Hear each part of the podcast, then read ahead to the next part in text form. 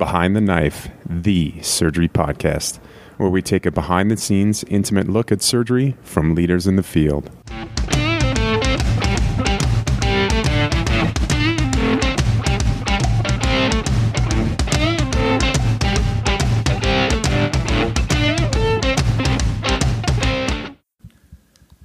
Welcome back to Behind the Knife's Oral Board Review Series. My name is Patrick Georgoff, and I'm joined today by uh, Joe Church.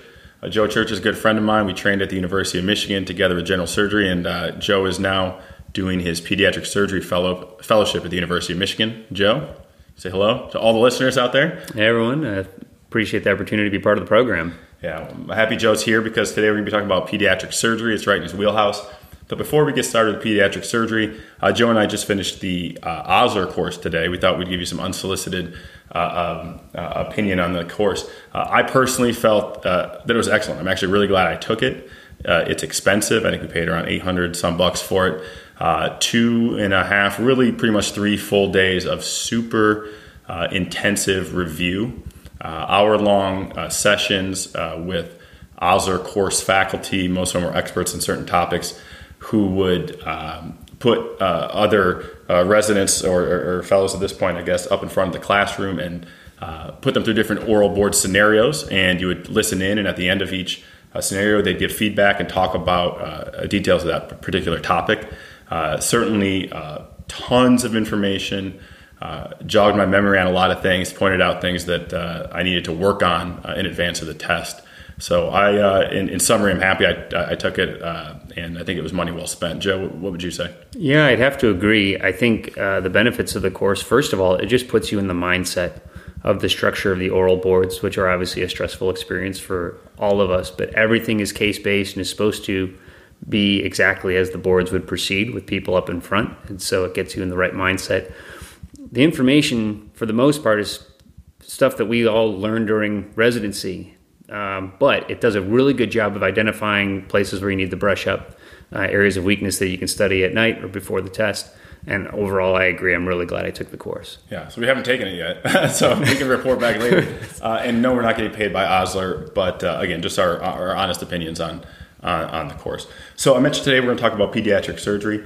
Uh, in the SCORE curriculum, the core diseases and conditions for pediatric surgery include abdominal mass, acute abdominal pain, appendicitis, lower GI bleeding, hypertro- hypertrophic pyloric stenosis, inguinal hernia, intussusception, malrotation, Meckel's diverticulum, and umbilical hernia.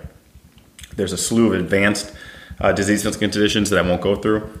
Uh, the core operations and procedures include inguinal hernia, uh, intussusception, malrotation, Meckel's diverticulectomy, pyloromyotomy, and umbilical hernia repair. Again, a long list of advanced procedures that we won't go through today. And so to start off, uh, we'll do pediatric or pyloric stenosis. And so these babies typically present around three to five weeks of age. They have non-bilious, again, non-bilious, forceful vomiting. They're the hungry uh, babies that want to eat right after they vomit, uh, typically otherwise healthy. And so uh, there is a broad differential you want to consider for non-bilious emesis, and that includes uh, intolerance to formula, uh, reflux, antral webs, and or gastroparesis. I think the top of the list would be formula intolerance and GERD. Uh, Joe, on exam, what do these babies present with? So the classic finding that you may remember from studying from the ABSITE is an olive mass in the epigastrium or right upper quadrant. But it's also important to keep in mind signs of hypovolemia in these kids, including a sunken Fontanelle or dry mucous membranes, which would indicate a need for resuscitation. Uh, the workup of these kids initially uh, involves uh, laboratory studies uh, in conjunction with uh, fluid resuscitation.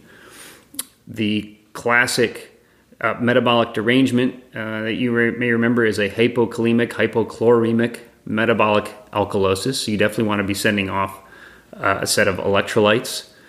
Um, and the imaging study of choice is an abdominal ultrasound which should identify and measure the pyloric channel. A channel uh, with a muscle thickness of 4 millimeters or more, and a channel length of either 15 or 16 millimeters or more, depending on whether or not they're older or younger than four weeks, is diagnostic of pyloric stenosis. You also want to uh, be able to see if you have any fluid movement uh, passing through the channel. Uh, Patrick, can you talk to us a little bit about uh, preoperative and uh, preoperative treatment of pyloric stenosis? Yeah, so you mentioned preoperative specifically, right? So you're on the boards, you're gonna you don't go right to surgery. We all know we're gonna do a pyloromyotomy, but you got to resuscitate this first, this patient first, and we're gonna hydrate. So uh, in the pediatric world, uh, which I'm long removed from, we're gonna give a 20 cc per kg bolus. Okay, again, that's a 20 cc per kg bolus, and then start maintenance uh, uh, fluids at a 421 cc per kg per hour uh, rate. Um, I was told by Joe just now that you're going to start with normal saline. Uh, uh, that's appropriate in these children. And once they start peeing and you think they're perking up and getting hydrated, then you move on to D5 normal saline with 20 a K. Uh, again, 20 cc per kg bolus, 421 cc's per kg per hour maintenance rate, and start with a normal saline until they're peeing, and then D5 normal saline plus 20 a K. We're going to follow up labs, uh, ensure that our electrolyte imbalances are corrected. Uh, and then one of the key numbers we look out for uh, are bicarb. Uh, and so we typically want the bicarb less than 28, somewhere around that, uh, before we proceed with surgery. Uh, so, uh, Uh, how do you, uh, Joe, how do you perform a laparoscopic? Uh, and again, most surgeries on the boards are going to be an or, open operation that you'll describe. pyloromyotomy is certainly a laparoscopic procedure. It's one of the relatively limited numbers of, of rap, laparoscopic procedures. Uh, Joe, pyloromyotomy. Yeah, uh, this is a procedure that is very commonly and routinely performed laparoscopically. Uh, an open pyloromyotomy, just to be clear, would be a perfectly acceptable answer for the boards as well. And if you have a preference, if given this case on the boards, it's totally acceptable to describe either technique as long as you know one well. For the laparoscopic approach, generally we'd use three ports, specifically an umbilical port, and then two stab incisions uh, in uh, either uh, the, uh, in the right uh, and left hemiabdomen. Step one, once you gain access to the abdomen, is identify the pylorus, and then you make uh, a serosal incision, usually using electrocautery, but this can be done sharply as well. But just through the serosa, you're not actually trying to incise the muscle sharply. This incision should be carried over the pyloric muscle, just onto the stomach, and then barely onto the duodenum. It's the duodenum that's going to be most prone to injury or leak. Upon incising the serosa, you then actually bluntly split the muscle fibers. When this is done successfully, you should actually see bulging mucosa within your pyloromyotomy. And the way you confirm that you've performed an adequate myotomy is to grasp each serosal leaflet with the muscle and kind of move these opposite each other, and they should move independently. This is a good sign that you've done a thorough pyloromyotomy one of the last ways to test if you've done a third pyloromyotomy and that you haven't injured the mucosa underneath is to ask your anesthesia colleagues to push about 60 cc's of air through the NG tube. You should see the air pass through the pylorus. You should also not see any bubbles coming from the pylorus. One thing I'd add is that we're probably used to, in most cases, of gastric outlet obstruction placing an NG tube up front. These kids, you actually don't want to place an NG tube early preoperatively because it would worsen their chloride losses and their metabolic alkalosis. But just before induction, it's safest to place an NG tube to decompress the stomach and avoid aspiration. Patrick, can you talk to us a little bit about your postoperative management of one of these patients? Yeah, so uh, from what I understand, we start feeding the kids around 12 hours roughly postoperatively. Is that true? Uh, 12 hours feeding practices. I'll bet if you asked five pediatric surgeons, you would get five different All right, what are you going to say? What are you going to say on the boards? On the boards, I'd probably start feedings within about six hours. Okay. You could say six to 12, either would be right. What happens when the baby's still yakking two days, three days later? Honestly, uh, usually it doesn't take that long. It's very common for they to have some post-operative emesis. Uh, these uh, these kids almost universally do get better. And so it's important to actually reassure parents that some spitting up, some throwing up early on is okay. Generally, you start at about a quarter or a third of whatever their goal feed would be. If they tolerate that, then uh, with the next feed, you advance, say, like up another quarter until they're at goal. And as long as they tolerate feedings, it's pretty routine for these kids to go home within 24 and sometimes 48 hours. Okay, depending. so stepwise advancement, a few spit ups is fine. Reassure the parents, then they can get home within a couple days. Yeah. Okay. The other thing to, to keep in mind that I didn't mention is uh, that may come up on the boards is if you have a leak from your pyloric mucosa. Ah, that's a good one. So that's a, a great complication. So they give you that complication, and, and how do you treat it? So the classic answer is to, to first of all if you're doing this laparoscopically, convert to an open procedure. That's always a safe move anytime you have an intraoperative complication during minimally invasive surgery. You would close the serosa only. You can do this, uh, do this in a single layer, and then rotate the pylorus towards you and do a similar procedure, another pyloromyotomy myotomy on the posterior aspect of the pylorus. At this point, then uh, you should have an adequate myotomy. Nice. Nice. All right, let's move on to malrotation. So these are typically healthy newborns who present with sudden onset bilious emesis. Remember, pyloric stenosis, non-bilious. There's a specific differential that came with that. This is bilious emesis. They have feeding intolerance. Um, kids may present later though as well uh, with chronic type uh, symptoms. Uh, probably for the boards, healthy newborns, sudden onset bilious emesis. Uh, what's the differential for bilious emesis? This includes uh, uh, duodenal atresia or jejunal atresia, uh, and enterocolitis, meconium ileus, Hirschsprung's disease, or imperforate anus. Um, on exam, Joe, again, what do we find? The exam findings can be somewhat nonspecific. Again, you're looking for any signs of dehydration, and assess things like the fontanelle and mucous membranes. You want to see if the child's abdomen is peritonitic. The key thing here is that uh, bilious emesis is a surgical emergency until proven otherwise, as opposed to the presentation in pyloric stenosis, where if it's non-bilious, you assume that you have some time for for a little more workup and resuscitation. Why is it a surgical emergency? The catastrophic result of malrotation is complete midgut volvulus. And if you delay surgery and you get into the operating room late, you can necrose the entirety of your small bowel, be TPN dependent for life which is obviously completely devastating. So everything about midgut um, volvulus and malrotation uh, stems around that concern. Okay, how do you work it up? So the workup uh, includes uh, again your basic labs, you get your your CBC, your electrolytes. An upright film may be helpful, uh, but is generally non-specific. And if you see downstream bowel gas, that does not necessarily rule out uh, malrotation or midgut volvulus your study of choice, what they're going to be looking for in the board exam is an upper GI. Okay. Now, a normal upper GI should should show the course of the duodenum uh, with its C loop crossing back across the midline, also ascending to the level of pylorus. Officially, with an upper GI, they should also do lateral views and confirm that the duodenum courses retroperitoneally. This would be a normal upper GI.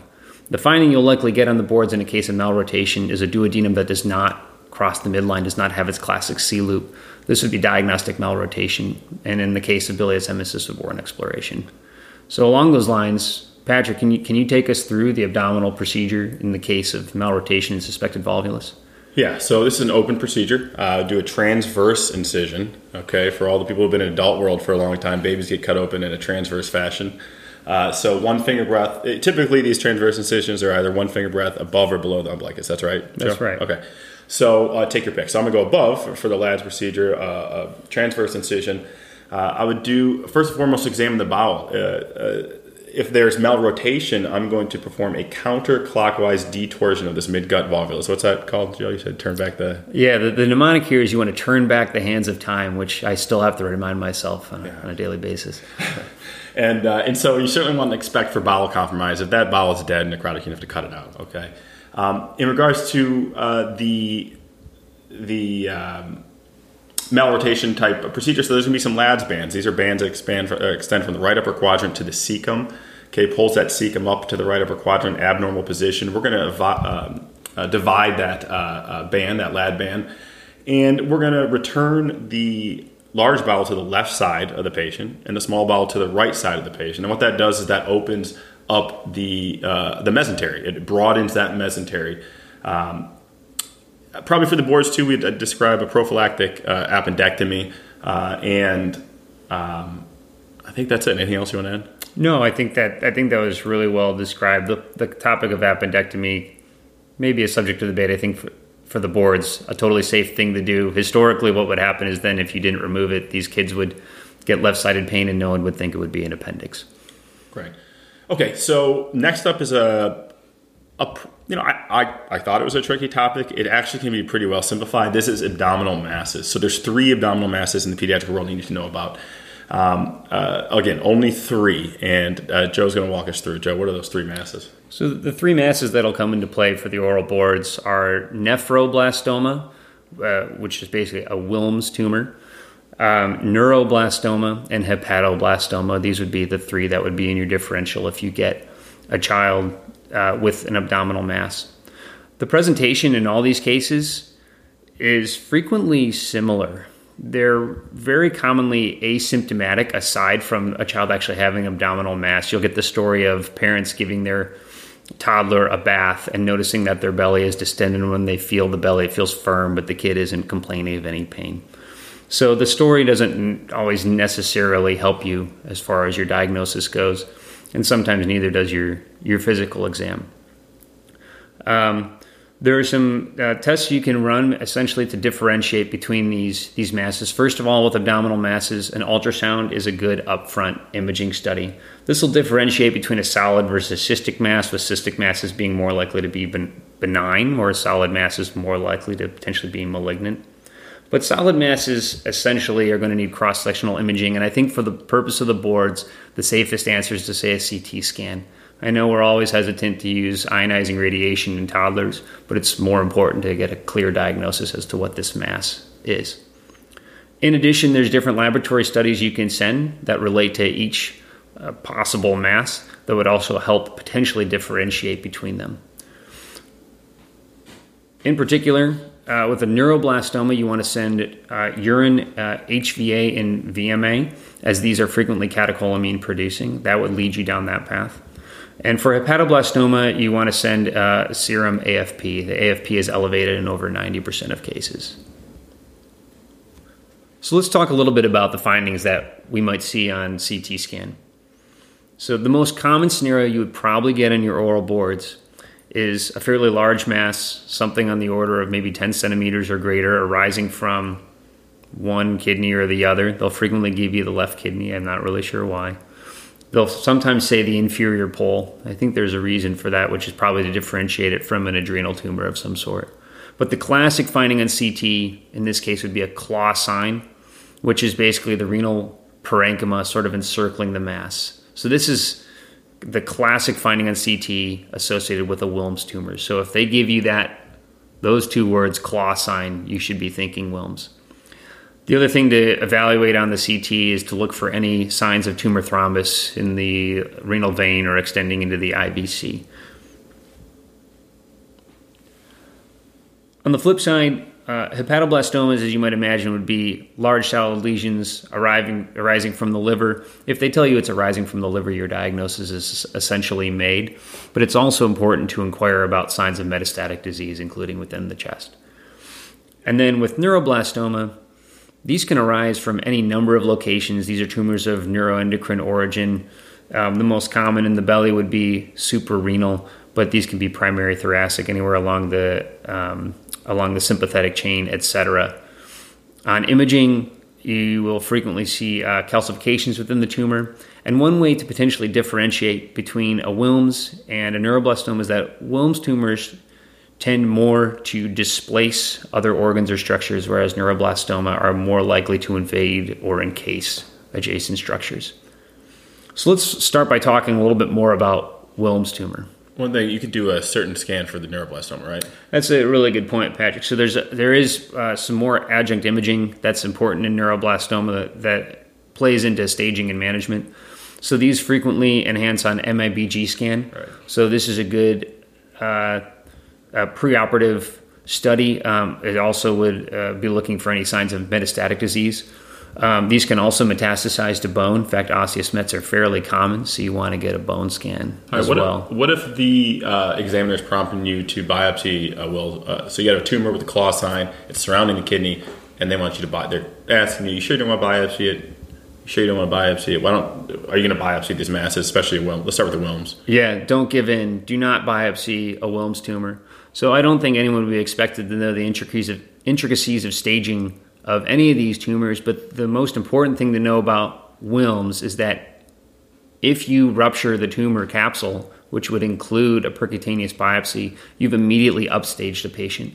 Stage one Wilms does not require adjuvant chemotherapy or radiation, but if you biopsy that tumor, you've now moved them to a stage three. Now, how about a, a so liver uh, presumed hepatoblastoma? Am I going to biopsy that? I wouldn't routinely biopsy that either. If it's coming from the from the liver parenchyma, you more or less have your diagnosis. Now, if there's signs of metastatic disease or the tumor is unresectable, then I'm sure you could talk more about that, but that'd be beyond the scope of the boards. Okay. And then and then last is neuroblastoma. Are, you biopsying those? Neuroblastoma is a is a little bit of a subject of debate, but given how complex staging and risk stratification is for neuroblastoma, biopsy has moved in the favor. Okay. Um, however, I'd say for the purposes of the boards, first of all, playing odds most likely you're going to get the claw sign. Mm-hmm. I would also be hesitant to biopsy almost anything uh, in that regard. Okay.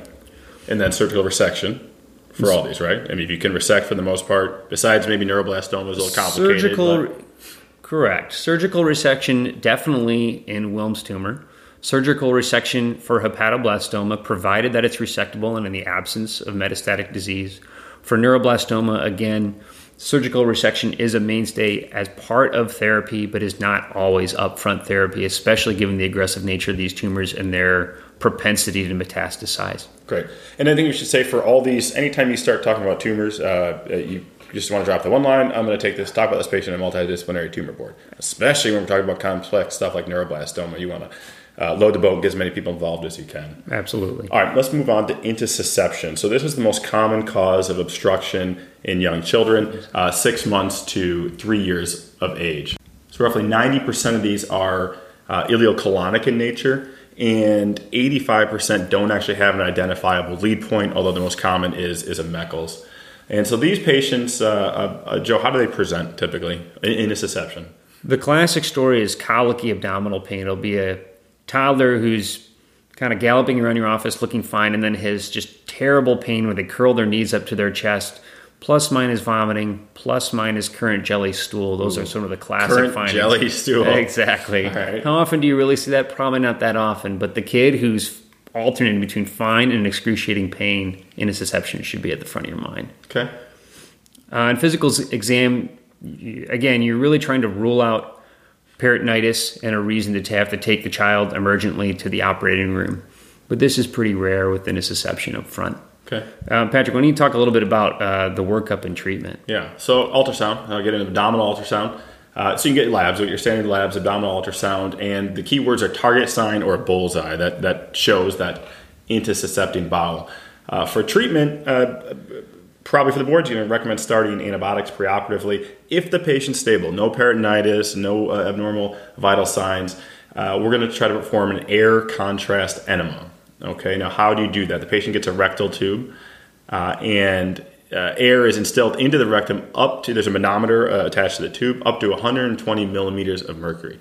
So it's successful the vast majority of the time, 90 plus percent of the time. This is actually successful. However, it is prone. Uh, intussusception is prone to recurrence, uh, and so on the boards, you know, you used to, uh, Sam to go uh, do an air contrast enema. It gets reduced. What happens when it recurs? You take them back. What happens when it recurs again? You take them back a third time. And the teaching, at least, or at least what uh, it may, you know, I guess for the board scenario specifically, take them back up to three times in 24 hours. Um, now, one thing, what if you're and you're there? They'll call, they say call the surgeon. You, you're going to the, the, the fluoroscopy suite with them, or the radiology suite with them, and uh, there's a rupture. The belly is filled with air. 120 millimeters of mercury is the pressure. It's filled with air. What are you going to do? It's an emergency. You can decompress the abdomen with the needle. Okay.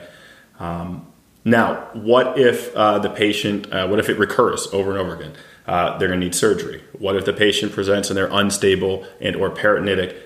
They're going to need surgery. Uh, this would be uh, probably described as an open surgery. You identify the uh, intussuscepted area. Again, most commonly ileocolonic. Uh, if you can, you try to milk that bowel back. You don't pull on the bowel to pull it out. You milk it back from above. Um, if you're able to reduce it, great. If you can identify a lead point, it should be resected. If you can't reduce it or the bowel looks compromised, you're going to resect.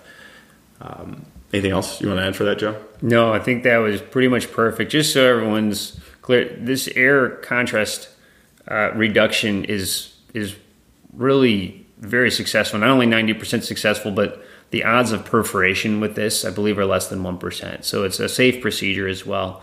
And also in the operating room, just not to be fooled, the intussusceptum can be surprisingly long. like the telescoping small bowel can extend past the hepatic flexure. So if they say that you just feel thickening, just make sure you kind of get BN before you start pushing it back. Nice, nice. All right, uh, uh, Meckel's diverticulum. Uh, Joe, tell us about Meckel's.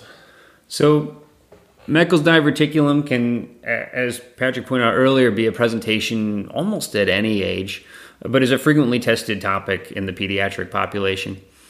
Um, some of you may remember the rule of twos, again, part of the, uh, the old ABSITE studying. So this is a true diverticulum, i.e., uh, it includes all the layers of the bowel wall. It's classically found about two feet from the ileocecal valve, usually about two inches long. They have about a two centimeter base.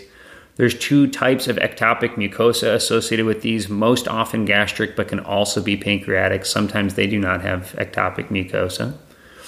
Um, and uh, the common presentation with these Meckel's diverticulum, at least that would probably be tested on on the oral boards, would be painless lower GI bleeding Yeah. in a child. Uh, you can also uh, so so recurrent intussusception might be something to, to raise your uh, uh, you know uh, get you interested, um, or maybe a patient, uh, an older child who's had an appendectomy in the past and they come back with symptoms like an appendectomy that could present. And then certainly if you're going down the upper GI bleed uh, uh, or, or excuse me GI bleed in general algorithm in the adult world. Uh, you could say, you know, bring up a Meckel's that, that could still happen later, later on. And so, how do we? Uh, how's this going to be diagnosed, Joe? So you could see a Meckel's potentially in cross-sectional imaging, such as a CT scan. If you're given the case of a child with with painless lower GI bleeding, uh, a helpful study to get is a Meckel's scan. Now, a Meckel's scan identifies gastric mucosa, so you would expect the stomach to light up on a Meckel's scan. It's a nuclear medicine scan. But if you have ectopic gastric mucosa within a Meckel's, you'll see a discrete location of this gastric mucosa which corresponds to the Meckel's. As you would guess, if you don't have ectopic gastric mucosa in your Meckel's, uh, i.e., it's either pancreatic or just doesn't have ectopic mucosa, it's not going to show up in your Meckel's scan, but it's m- most common to have GI bleeding in the setting of having gastric mucosa So, which, present. which brings up a good point. So, is the Meckel's bleeding? What's bleeding? Generally, what's bleeding is an ulcer adja- immediately adjacent to the Meckel's. It's always impossible to tell exactly where. But in the small bowel, the intestinal, muc- intestinal mucosa, which doesn't have the normal you know, gastric mucosal defense mechanisms, as a result of the acid produced by the ectopic gastric mucosa. Okay. Uh, so, how do you treat? So, in symptomatic patients, whether it's bleeding and a intussusception pain, the treatment of choice is surgical resection. And like with most things, this can be performed either laparoscopically or via laparotomy. You can perform a simple diverticulectomy, uh, stapled or hand sewn. Basically, you're coming across the diverticulum itself without doing a formal small bowel resection. I'd say most commonly we do this with the stapler. This is the only key thing to realize is if you're going to do that, make sure you do so transversely. If you do so longitudinally, you might imagine that you have a propensity to narrow the intestinal lumen. Now, if you do perform a diverticulectomy and you think you have narrowed the lumen, you can always perform a segmental formal small bowel resection. Yeah, and something that may come up, actually may not come up too, because you know incidental finding, whether it's in a kid or adult, uh, uh, or maybe a, a child, middle age versus older adult. What do you do with that incidental Meckel's you see during surgery? Um, there's a lot of arguments for what to do one way or the other. Um, you could choose to take it out uh, uh, prophylactically, especially if they're young. Um, other features that may make you want to take it out, or if it's a long diverticulum, more than two centimeters long, if there's palpable abnormalities of tissue within the diverticulum, whatever that might mean. I don't know the exact right answer for that, but you, you get to decide. Uh, Joe, uh, so omphalocele and gastroschisis, really quick. These are not, uh, these are advanced. Uh, these are advanced diseases and conditions according to the SCORE curriculum. But let's give a, I want to give a real quick overview of omphalocele and gastroschisis. Yeah, we'll get the 10,000 foot view of, of these uh, neonatal congenital abdominal wall defects. So both omphalocele and gastroschisis, gastroschises are defects of the neonatal abdominal wall. The difference is how you manage them and exactly what they're lined with. So an omphalocele is basically right at the umbilicus. It has a peritoneal lining to it, and as a result, there's no surgical emergency with an omphalocele. These kids can essentially be managed non-operatively. You just protect this thin peritoneal covering. usually with topical dressings like you'd manage a burn, things like Silvadene and bacitracin, Xeroform, etc. And then you wait and you live the fight another day. The important thing to remember about omphalocele is that they're frequently associated with other congenital anomalies, about 50% of the time. So you want to do karyotyping, you want to look for other associated defects, etc. Gastroschises, on the other hand, about 90% of the time occur in isolation with other, uh, any other congenital defects. But this is a case where just to the right of the umbilicus, you have a fascial defect and you do not have covering of the small bowel. So the small bowel during development has been exposed to the amniotic fluid, and that can cause varying degrees of uh, intestinal irritation. At the time of birth, the goal is to try to reduce this bowel back into the abdomen and then to close the defect. There's numerous ways to do this that really are beyond the scope of the boards. Okay. Sometimes this isn't possible because of a lack of abdominal domain, in which case you have the option of placing uh, a silo uh, to allow that abdomen to kind of grow and gently over the course of days reduce the ball back into the abdomen. I think that'd be about the extent of what they would be looking for on the boards for Some these basic defects. knowledge. All right, let's talk uh, the two procedures, uh, core procedures uh, that uh, we want to talk about too include pediatric umbilical hernia repair. Uh, so for this, we want to examine the patient, get get to know the size of the defect, whether there's bowel that's incarcerated, strangulated, etc. Certainly, that'd be a surgical emergency.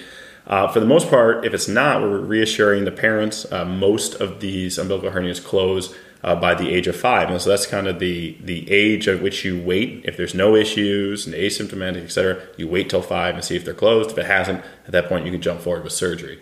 Um, the to, to fix these, this is a simple, a simple procedure. Primary repair, so local anesthesia, uh, infra or supraumbilical curvilinear incision. You're going to dissect the umbilical stalk and hernia sac free and reduce it. Uh, you're going to free up the uh, um, uh, edges of the fascia, and you can repair with uh, interrupted uh, suture, maybe something like 2O PDS.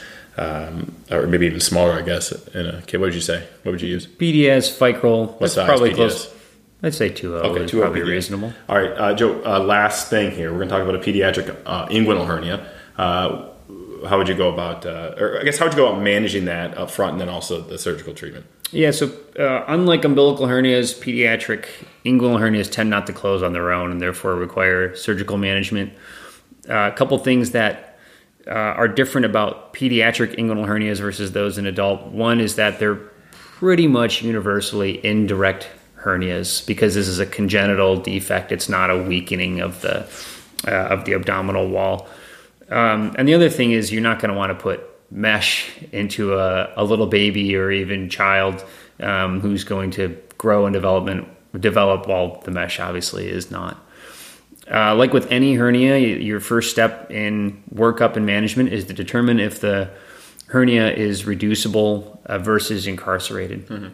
Reducible hernias, um, while they do require repair, uh, this is not any kind of urgency or emergency as you would imagine. They can be fixed in the elective setting. So, what if the on the boards they give you a, a, a child that doesn't have any clear, frank signs of, of dead or, or, threatened bowel, and you want to reduce it, and the, the examiner says, "Joe, how, tell me how you're going to reduce this hernia." Yeah. So first of all, you can be more aggressive about reducing these hernias in kids than in adults. I think in adults, most of us are probably taught that if you're beyond like six hours or so, that you would suspect strangulation, be taking the patient to the operating room. Cut down on top of it, take a look at it, et cetera, et uh-huh. cetera.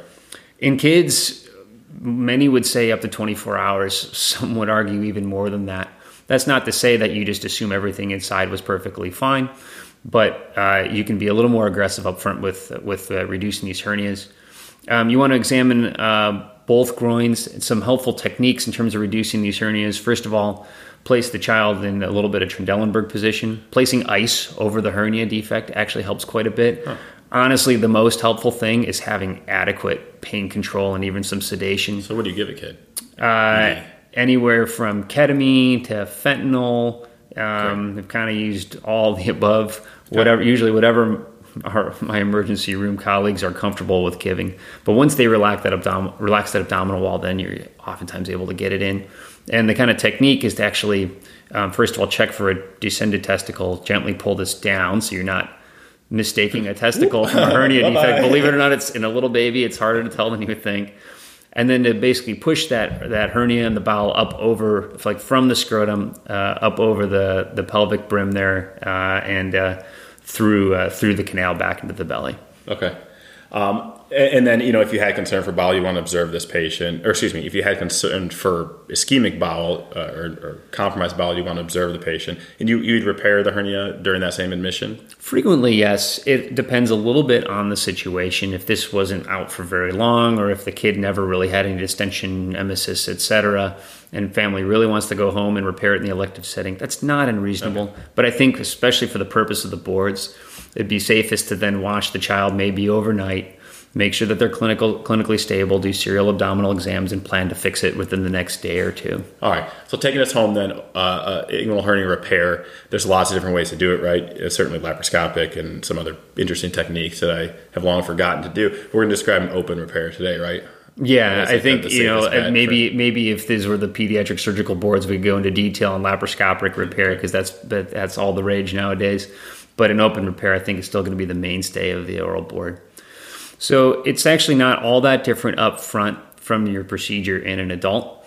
Uh, you're going to make an incision in the suprapubic crease, kind of just off the pubic tubercle, heading just superior uh, to the inguinal ligament out laterally. You don't need a super generous incision, basically as much as you would need for your exposure. You're going to carry that dissection down through the subq, incise Scarpa's fascia. You'll come to your external oblique fascia. You're going to incise your external oblique fascia, and just like in an adult inguinal hernia repair, you have to be mindful of the ilioinguinal nerve, which is going to be lying underneath. It's just going to be smaller in this case, but you need to make sure to preserve and protect that. At this point, you should come to your spermatic cord. You're going to identify your cord structures. You're going to identify the hernia sac. The hernia sac, you guys may remember, is going to be anteromedial to the cord structures. You're going to get around all of that, uh, and then you're going to carefully dissect the sac away from the cord structures. Now, in the case of a reduced hernia, this is obviously much easier to do, and you can open your sac. You can make sure that there's no remaining intra-abdominal contents. If that's the case, the mainstay, like the actual, the, the key step in your hernia repair is a high ligation of the hernia sac.